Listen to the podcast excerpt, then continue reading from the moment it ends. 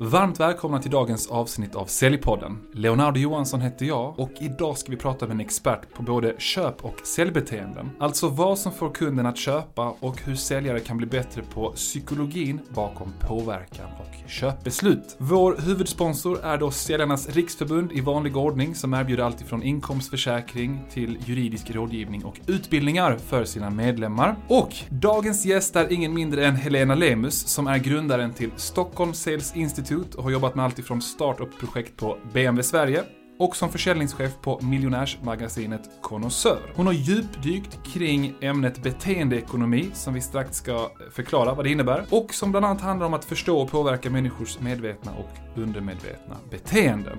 Varmt välkommen Helena!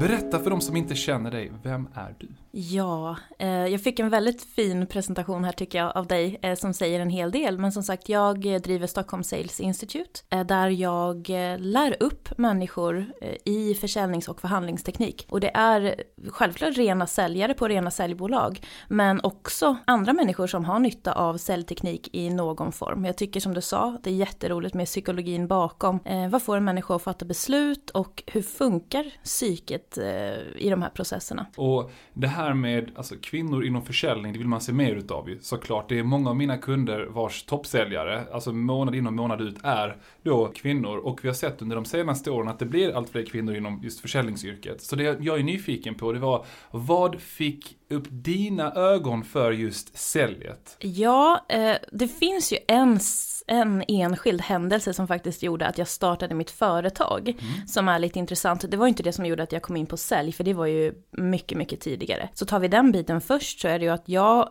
har alltid drivits av utmaningar. Och jag har väl alltid känt att vad är det värsta jag skulle kunna göra i, i form av eh, ja, arbete. Och då kom jag fram till att ja, men det är att sälja, det känns super, super läskigt. Eh, så då blev det det, mm, helt enkelt. Ja, eh, och det har väl gått lite på genvägar kanske att jag började med, med kundservice och, och gick den biten med kundkontakt. Men det har alltid fallit sig ganska naturligt för mig för att jag tycker att det är intressant med psykologi och jag hade en dröm en gång om att bli psykolog men av olika anledningar tog jag inte den vägen. Så att jag skulle säga att det är det, det som har drivit mig hit. Sen vad som gjorde att jag faktiskt startade mitt eget mm. Eh, företag, det var precis som du säger att det, det är väldigt få kvinnor i branschen, eller i alla fall eh, har varit. Och eh, jag var faktiskt på ett eh, mingel där det var säljare och eh, försäljningschefer. Och alla som presenterade sig var män och agerade så, så, att säga väldigt, väldigt machoaktigt. Och jag kände där och då att det finns någon slags föreställning om att du behöver vara en viss stereotyp för att kunna jobba som säljare. Och att den stereotypen är då vad som har ansetts vara typiskt manligt. Men hårddyk, eller går man ner i det där och tittar så är det ju inte de egenskaperna som är eftersträvansvärda heller. Så det finns jättemycket att kika på där och det är superspännande. Gud vad häftigt. Du, och jag tänkte på det här med, alltså vad som ändå ledde till att du, för att, att, att, starta ett företag, att ta den här risken.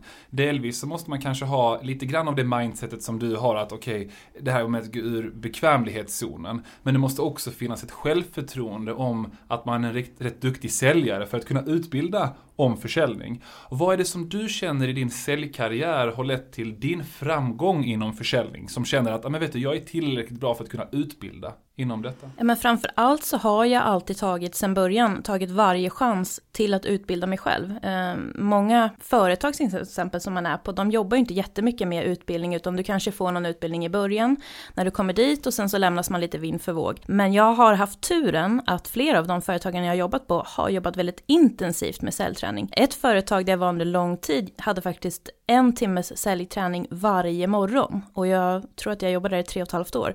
Vilket gjorde att det blev en otrolig grund.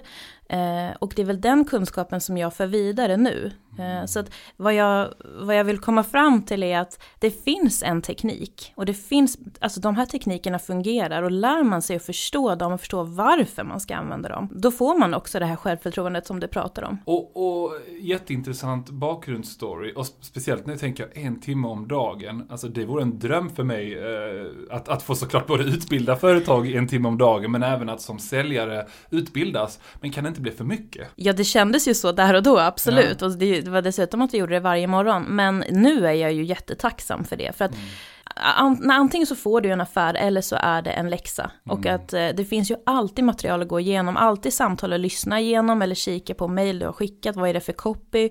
Så att ibland kan det ju vara ren ren och skär utbildning. Mm. Men finns det inte något nytt att lära sig, ja men då gäller det att gå tillbaka till ett avsnitt du hade tidigare. Ja men hur går det nu med dina invändningshanteringstekniker? Nu tränar vi på dem än en gång. Mm. Så att mm. nej, jag, jag, tror inte att man kan lära sig för mycket faktiskt. Gud, Eller för ofta. Och om du stod inför en publik på tusen säljare säger vi. Och utan att känna till någonting om deras bakgrund, bara att de är säljare. Och du skulle säga så här, okej, okay, om jag, Helena, kan förmedla vissa saker, erfarenheter, kunskaper till er där ute, det som jag, Helena, som då jag, Helena, känner att jag är expert på, om man får kalla det för en expert då inom något område, vad skulle det vara då inom försäljning? Vilket värde kan du skapa för de här tusen säljarna, tror du? Ja, det är ju en svår fråga, en stor fråga. Ja, det det. Eh, men framför allt det här som du var inne på lite i introduktionen, just med beteende, beteendedesign och beteendeekonomi kallas det ju. Vi kan mm. komma in mer på det sen.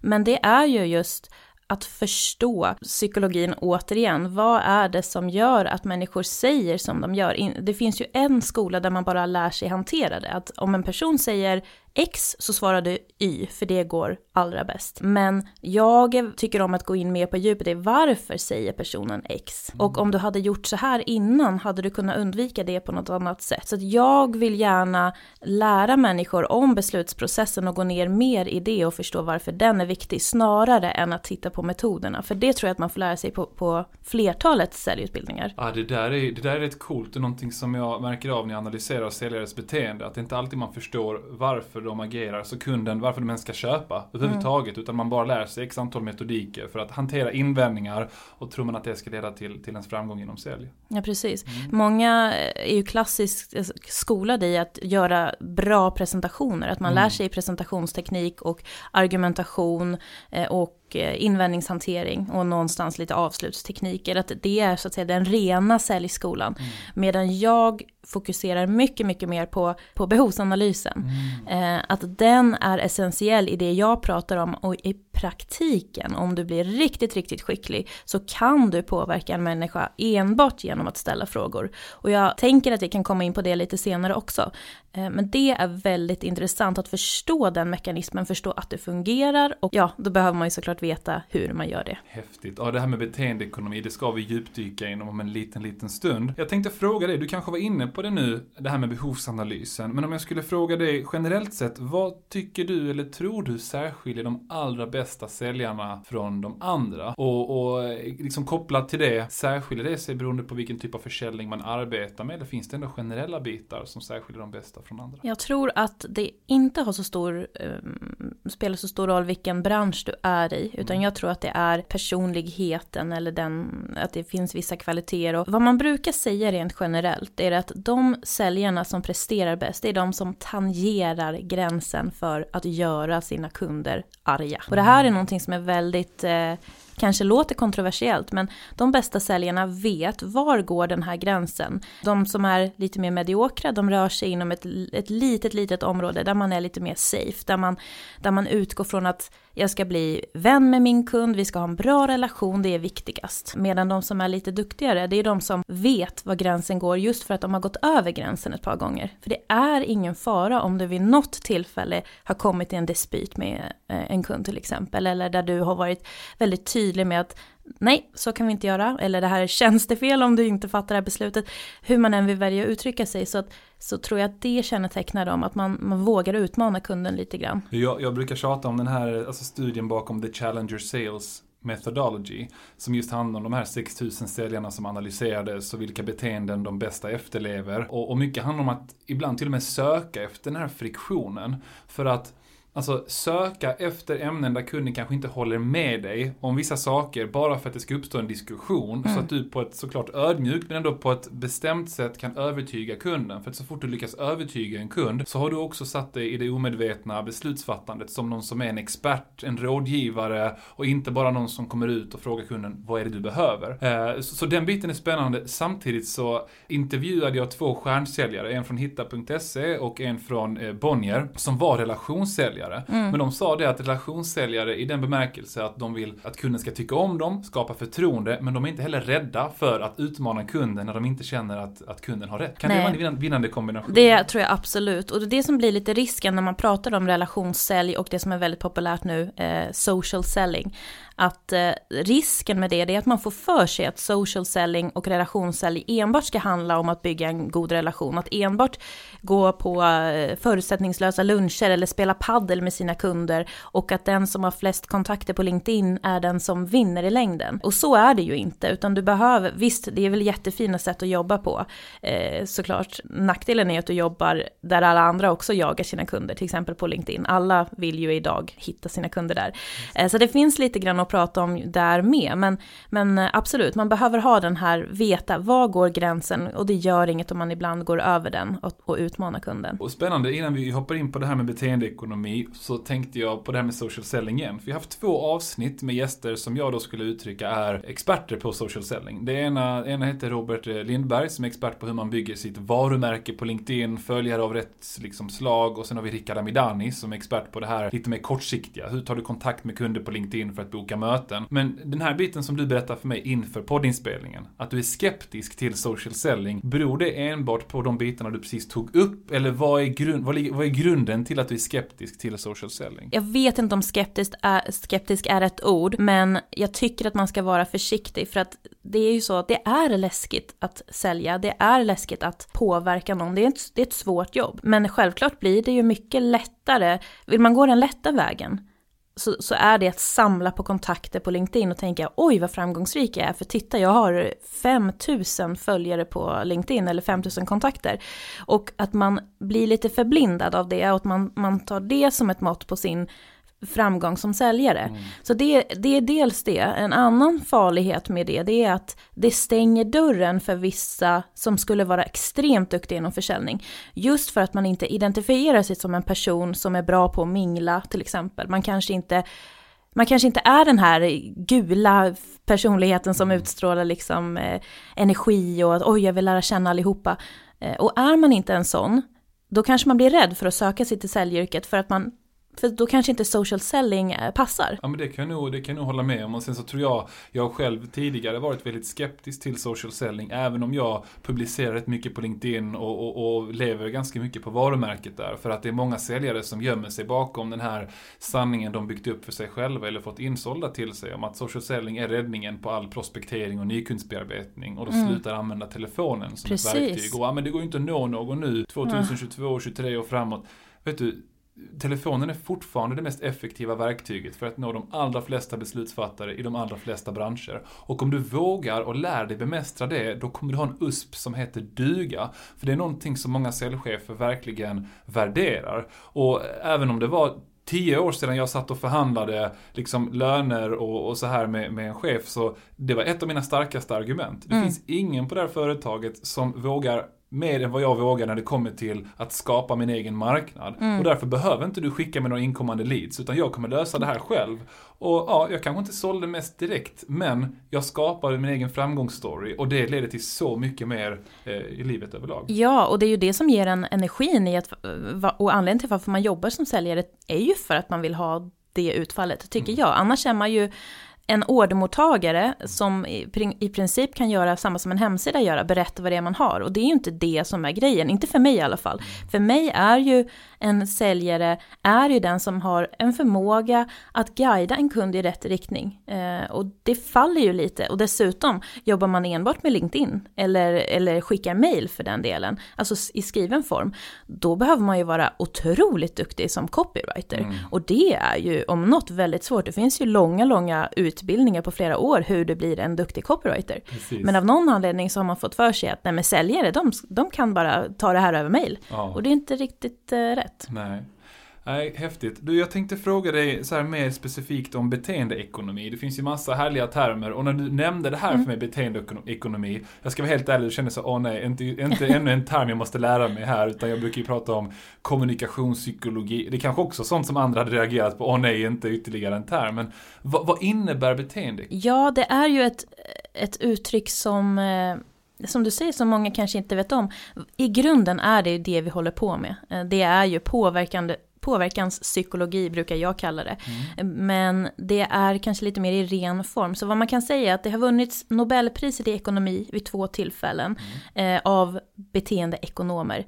Nu måste jag vara helt ärlig och säga att alla namn faller ur mitt huvud. Och, men jag, jag har för mig att det var 1978 och Eh, eller 79 kanske, och sen 2002. Mm, mm. Eh, och vad som, är, vad som är skillnaden, det är väl att en klassisk ekonomisk modell, det utgår från att alla människor är rationella. Mm. Att alla eh, beslut fattas från en rationell hjärna. Ehm, och det är så man alltid har sett. Eh, och, och, och alla ekonomiska modeller utgår ifrån det här. Att eh, alla människor fattar beslut utefter vad som är bäst för dem. Att man man, man tittar på ett underlag och sen så här, okej, okay, eh, det, det, står, det är svart på vitt att det här skulle vara bäst för mig, alternativ A är bäst. Men det som hände någon gång på 50-talet var att man började titta på det där från ett psykologiskt perspektiv och tänkte att nej men, är människor så himla rationella egentligen? Så vad hela beteendeekonomi går ut på det är att applicera ett psykologiskt tänk på ekonomiska modeller för att göra det lite krångligt. Eh, sen är det två killar i Sverige eh, som faktiskt har skrivit en bok som ligger här borta. Mm. Arvid Jansson och Niklas Laninge heter de, som har skrivit en bok som heter just beteendedesign, eh, som är jätteintressant. Och där tittar man till exempel på olika sådana klassiska problemställningar som, som företag ställs inför när det gäller att hantera problem. Och då applicerar man den här idén om att människor, man kan påverka vad som får dem att fatta beslut. Och det finns flera exempel eh, såklart mm. på det. Har, har, du något exempel? Och du kan gärna liksom bara tänka tillbaka till de som du coachar, kanske viss situation, om det är ett telefonsamtal, om det är ett möte, säljare. Något exempel på ett konkret tips eh, som man kan förstå lite mer vad det här innebär i praktiken? Alltså jag kan ta ett, ett exempel som faktiskt eh, lyfts i boken mm. och det är att ett, ett flygbolag, oklart vilket, hade jättestora problem med att deras eh, resenärer var så himla himla arga vid bagage utlämningen när man skulle hämta sitt bagage på bandet. Eh, och de eh, fick så mycket klagomål och de, så de klockade då hur lång tid tar det från att kunden kommer fram till bandet till att väskan kommer. Ja, det tog åtta minuter. Och det tyckte kunderna var alldeles, alldeles för lång tid. Och då började man jobba med det här väldigt intensivt ifrån, utifrån en väldigt, ett klassiskt synsätt att okej, okay, vi behöver förkorta den här tiden. Vilket de gjorde, de tog in massa extra personal, de la väldiga resurser på att få ner det här till, inte helt säker på hur mycket man fick ner det till, men låt oss säga fem minuter då, man fick ner det med tre minuter, det var någonting sånt där. Men det sjuka var då att alla eh, klagomålen fortsatte komma exakt i samma i, ja, precis. Och där, det är där själva beteendedesignen kommer in, att man tittar från, på det från ett psykologiskt perspektiv. Att okej, okay, men vänta här nu. Så det, så det som hände var att de, de flyttade gaten istället, jättemycket längre bort, så att det tog åtta minuter för människorna att gå från gaten till bandet. Så att man, man ändrade synsätt på problematiken. Och helt plötsligt var alla människor jättenöjda fast tiden var densamma. Så upplevelsen var det som egentligen blev annorlunda. Och häftigt, förlåt om jag avbryter här, men det är som när man går på en restaurang. Och så frågar man kyparen, jag är så här superhungrig av mig och jag blir helt stirrig om inte jag får en brödbit i munnen ifall jag är sjukt hungrig. Mm. Och då brukar jag fråga, hur lång tid tar maten? Och så säger de bara, men du det tar en kvart. Och så mm. tar det 18 minuter. Då blir jag mer besviken mm. ifall de säger, du vi har ganska mycket att göra, det kan ta 20-25 minuter. Men så kommer de efter 17-18 minuter, då blir jag imponerad. Mm. Och så, åh gud vad härligt. Så det handlar om ska man säga, min upplevelse av situationen och att sätta rätt förväntningar. Alltså mm. det är kanske bara en del utav det. Ja, precis. Ja. Och det här, om man ska applicera det här på, på hur bolag kan arbeta och hur säljorganisationer kan arbeta, så är det ju till exempel så kan man ju titta på att människor är mycket mer benägna att fatta beslut utifrån att undvika kriser mm. än vad de är att få någonting positivt. Och det kan man ju dra till sin egen fördel så att säga med hur man utformar sina erbjudanden till exempel. Det finns också en idé kring eh, studier som har gjorts psykologiskt då, som visar att det tar ungefär 20 minuter för en människa att komma in i fullt fokus. Så om du approcherar, ja. enda ordet jag kommer på, uh en person eh, där du skulle vilja att den fattar beslut kring någonting, då måste du räkna med att det tar 20 minuter innan den personen har fullt fokus på i hjärnan. Eh, man pratar ofta om fas 1 och fas 2, eller system 1 och system 2. Och det tar 20 minuter för system 2 att hoppa igång och det är den delen av hjärnan som gör att du faktiskt förstår vad det är du tänker. Jag hör att det låter lite flummigt, men... Nej, jag, jag tycker det är ganska konkret ändå. Faktiskt. Det är konkret, så ja. vet man om det, då vet man ju också, då förstår man ju varför man behöver vara i dialog med en kund ganska länge. Och då förstår mm. man ju också varför en kund inte kan fatta beslut på en gång bara genom att se ett mail till exempel. Mm. Vad som också är intressant med det är ju att så fort du eh, lämnar det problemet så har du lämnat problemet. Så det innebär ju att om du lämnar en kund mitt i en dialog där de säger så här, ja, men jag skulle vilja tänka på det här. Då innebär det att nästa gång du kan ta kontakt med den här kunden så kommer det ta 20 minuter igen innan den är vid sin, sina sinnens fulla bruk. Eh, och därför fungerar det ju då väldigt dåligt att, att kontakta någon efter, låt säga en vecka och säga så här, har du tänkt någonting på mitt erbjudande? Det går ju inte, för att personen i fråga, vi kan säga det som att hjärnan sover i det läget. Och då behöver vi istället, vet vi om det här, då får vi lära oss tekniker som gör att hur kan vi under de här 20 minuterna väcka liv i kunden igen på bästa sätt? Hmm. Ja, det är galet intressant. Det är två saker jag primärt tänker på nu när jag hör dig prata om att människor är riskaverta. Det var så du uttryckte det va? Mm. Eh, att, de, att man är mer liksom benägen att fatta kanske beslut på att fly från en risk istället för att man ska uppnå någonting positivt. Eh, jag läste en artikel för ett par år sedan där man pratade om COI jämfört med ROI. Mm. Där COI står för Cost of Inaction. Mm. Alltså, vad är kostnaden? Vilka potentiella emotionella och eh, rationella eller logiska kostnader kan du stå inför av att inte fatta det här beslutet mm. och att trycka på det i sitt sälj istället för att bara göra det klassiska, vilket värde kan du få ut av detta? Return on investment. Mm. Så att det här liksom går hand i hand med den artikeln som är då läste. Och det kan man göra alltifrån om hur man berättar referenshistorier. Mm. Alltså fokuserar man på problemet som förstoras så att kunden förstår vilken utmaning de kanske redan har idag eller har haft eller hade kunnat ha. Mm. Av att inte lösa det här problemet med hjälp av oss och vår lösning, men även i sin eh, behovsanalys. Ja, såklart. och också så finns det ju, om vi är inne på samma ämne, så är det ju så att även tid är ju någonting man inte vill förlora. Mm. Eh, inte bara pengar utan, utan tid. Och då eh, har det utvecklats till att man genom studier kan visa att om, ett, om det du vill att din kund ska genomföra redan är för i krysset, till exempel på en enkät du skickar ut eller, eller vad den kan vara, så är det mycket, mycket större chans att de faktiskt eh, går vidare med det som du vill. För mm. att det mm. tar tid för dem att bocka av någonting. Så att det finns jättemycket man kan, och nu går vi bara verkligen supergrunt i alla de här modellerna. Men är man intresserad så finns det jättemycket att, att grotta ner sig i. Jag tänkte på en grej, eller jag tänkte på flera saker. Det här med att kunden skjuter på grejer och säger att men ring om någon vecka igen. Eller att, så att man avbryter det mitt i allt, då måste man börja om den här 20 minuters perioden. Jag brukar prata om att tajmingen i dina säljaktiviteter för att kunna påverka inte bara det logiska köpbeslutet utan även det emotionella. Det är avgörande. Alltså till exempel, om du nu presenterar en offert för kunden och du frågar kunden, ja, berätta när kan ni fatta beslut i frågan? Ja men ring mig om två veckor igen eller kanske om två veckor. Alltså standardsvaret för kunder där ute verkar vara två veckor. Mm. Men det vet ju både du och jag att under de här två veckorna så har så mycket hänt hos kunden mm. eh, att det här kommer inte vara lika prioriterat längre. Men mm. om du som säljare vågar utmana lite grann och säga så här, okej, okay, har du fått det här presenterat för dig. Du berättade för mig att du ska stämma av det här med Anna och eh, Stina mm. också. Om jag ringer dig på fredag, jag skickar en kort videosammanfattning av detta som du kan visa upp för Anna och Stina om man då inte har fått påverka dem. Och så ringer jag upp dig på fredag och stämmer av eh, liksom hur det har känts, hur det här beslutet eh, känns. Skulle det funka vid 14.30 tiden? Mm. Alltså att man förekommer kundens invändning eller det här med att de skjuter på det två veckor. För att annars lyckas man inte påverka den här emotionella delen av kundens köpbeslut. Är det också någonting du skulle rekommendera eller ser du på ett lite annorlunda sätt? Nej men jag blir så glad när du säger det. Ja. Eh, att, för det är precis det jag alltid säger när jag lär ut också. Att ta mm. kommando, det har ju också att göra med det här vi pratade om eh, för några minuter sedan.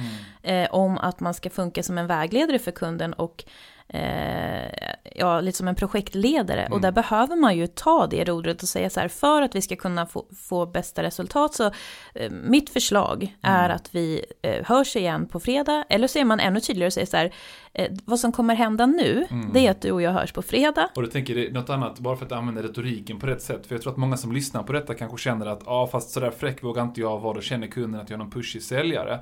Det jag brukar säga är att om man, om man får, först får bekräftat av kunden att de är nöjda med mötet, har sett värdet, har sett hur utmaningen är relevant för dem och sen liksom tar kommando över processen. Till exempel genom att man säger så här, eh, Helena, det här mötet har verkligen känts som att vi har fått fram bra saker tillsammans och att, ja, men, att, att, att ni vill fortsätta utvärdera ifall vi kan skapa det här värdet för er som vi har diskuterat. Mm. Berätta, hur känner du? Jo, men absolut, det, det känns det. Vad bra, låt oss då göra så här. Mm. Alltså istället för att man inte tar den här sammanfattningen, får den här accepten, delaccepten och sen bara, men låt oss göra så här, vi tar ett möte. Det känns både mer onaturligt och det blir lättare för kunden att tacka nej till det steget än Mm. ifall du har fått den här primära bekräftelsen. Mm. Ja men så. absolut, bra att du förtydligar. Ja, det är bra. Vad härligt. Du berättade någonting, eller pratade om motivational interviewing. Mm. V- vad är motivational interviewing? Hur är det kopplat till beteendeekonomi och, och vad, vad kan säljare lära sig av det här? Förlåt, jättemånga frågor samtidigt. Vi börjar med en i taget. Vad är motivational interviewing?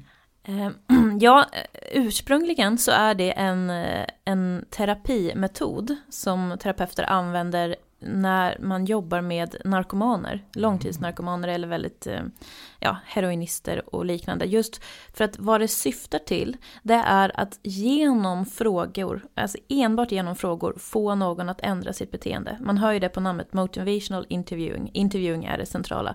Eh, Så det handlar inte om att försöka berätta för någon alls hur man ska göra för att, för att bli fri från sitt drogmissbruk. Utan det är frågorna guidar vägen. Och det här är ju någonting som de jobbar med under flera, flera månader med sina klienter. Eh, men vad jag tycker är intressant, och jag har inte hört någon prata om det här i säljsammanhang tidigare, men vad jag tycker är intressant, och jag ska inte säga att jag är någon expert på det här än, men jag, jag studerar just nu och jag tror att man skulle kunna ta den kunskapen och de, de sätten som de här terapeuterna ställer frågorna eh, och sättet de bemöter med svaren och hur man går vidare med följdfrågor. Hur kan man använda den tekniken i ett sälj? Mm. Eh, går det att komprimera det till ett kort säljsamtal eller ja, för all del eh, ett sälj som tar några veckor eller någon månad.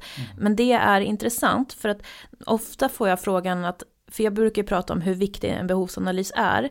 Och det förstår folk, men sen är ju också frågan, ja, men hur ska jag göra den mest effektiv? Och det finns ju jättemycket du kan göra givetvis. Men det viktiga är att, att hela tiden uppmuntra och försöka få kunden att själv komma fram till ett bra beslut. Och jag har varit med om människor som bara har gjort det här, alltså bara en behovsanalys har lett till ett jättestort intresse hos kunden. Vilket ju då el- eliminerar hela den här biten av att behöva göra en presentation. Det som annars har klassats som väldigt, väldigt säljstereotypt. Och också kanske den biten som folk tycker är lite jobbigt med en säljare. Det här, det här är spännande, för jag brukar nästan vara en, en motståndare till detta som du pratar om nu. Alltså jag brukar prata om, också uppbackat av den forskning som jag pratade om tidigare, de här Challenger Sales, att nutidens beslutsfattare uppskattar när man går ifrån att vara en World Class Investigator till att bli en World Class Educator. Men det är lite sanning med modifikation, för att jag tror väldigt starkt på att man behöver kombinera en bra behovsanalys med kanske rådgivande och utbildande säljteknik. Men en utmaning som jag ser med det här, som du jättegärna får, får bemöta, det är hur ska man få upptagna beslutsfattare att ha tålamodet nog att sitta ner och liksom besvara frågor som du ställer? Mm. Och det är ju en utmaning, Ja. eh, givetvis. Det, vad som är väldigt viktigt i det läget är ju att vara väl, såklart väldigt tydlig från början med, med syftet, vara väldigt tydlig om, om vi nu pratar om inledning till exempel eller intresseväckare, om vi tittar på det. Är den tillräckligt stark och tillräckligt bra, då kan de ta sig mera tid. Så där, då, då får man ju i så fall, om det blir ett problem, då får man ju i så fall träna och lägga ännu mer krut på den första delen, det som kommer innan. Eh, men vad jag har märkt är att frågar du tillräckligt intressanta frågor, och då, då pratar vi ju inte om att fråga, ha ett formulär där du frågar, hur jobbar ni idag? Eh, vad har ni för leverantörer idag?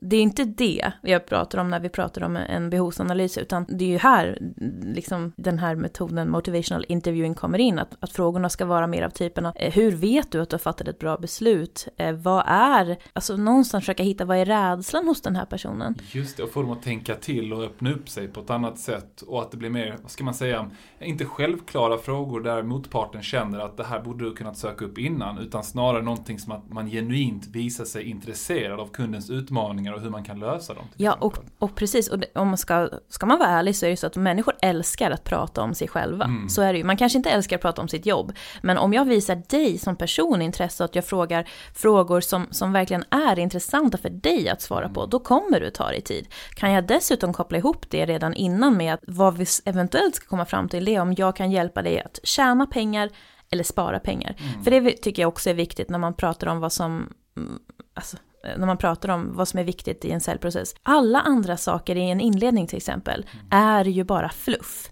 Att liksom hålla på och säga att ja men vi har, vi har funnits så här länge och vi har gjort det här och det, det är ointressant. Det enda en kund vill veta, och nu kanske jag låter kontroversiell igen, men det är ju kan den här säljaren eller kan den här företagsrepresentanten hjälpa mig att tjäna pengar, eller spara pengar. Mm, så det är någonting som behöver komma fram väldigt tidigt i processen. Du, en avslutande fråga här. Är det något misstag som du ser, du som ändå varit ute och coachat en hel del säljare, ett misstag som du ser många säljare göra där ute, och det kan ju vara kopplat till beteendeekonomi eller något, något helt annat, som du känner att, ja men det här är någonting jag ändå vill alltså, påstå att man ska undvika, vad säger du, typiska misstag säljare gör? Ja, det finns ju två som kommer till eh, mig direkt och de är ju ganska mm, basic men ändå värda att ta upp eh, absolut första som jag märker och som ett av mina största problem när jag själv analyserar mina sälj i efterhand, det är att man missar, man misstar en köpsignal eh, och man tar den som en invändning istället.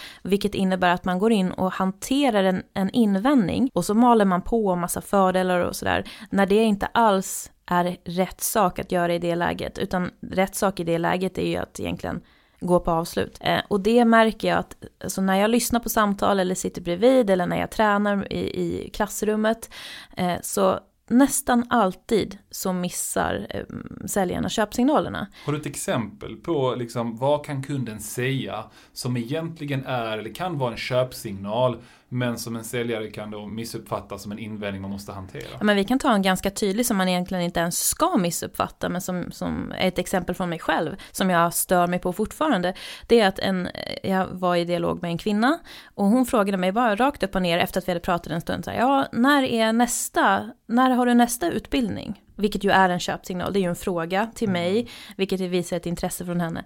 Eh, vad som är korrekt i det läget, det är att en köpsignal besvaras alltid med en motfråga. Mm. Så det jag skulle ha gjort i det läget var, var att säga att ja men vi har, jag har en, en kurs i oktober och en kurs i december, vilken skulle passa för dig? Mm. Det blir ju så att säga svara på frågan och jag bollar tillbaka en motfråga. Men av någon anledning så missade jag det och då blev ju mitt svar så här, jo men eh, nästa kurs är den 10 december. Och då blev det så här att hon, hon sa, okej, okay, ja, men tack så jättemycket, då vet jag. Och sen så dog samtalet. Oh, eh, och det här är ju, jag skulle säga att det här händer nästan, nästan hela tiden. Mm. Även för riktigt duktiga säljare, eh, eftersom jag märker det. Och den är ju, den är ju så himla lätt. Mm.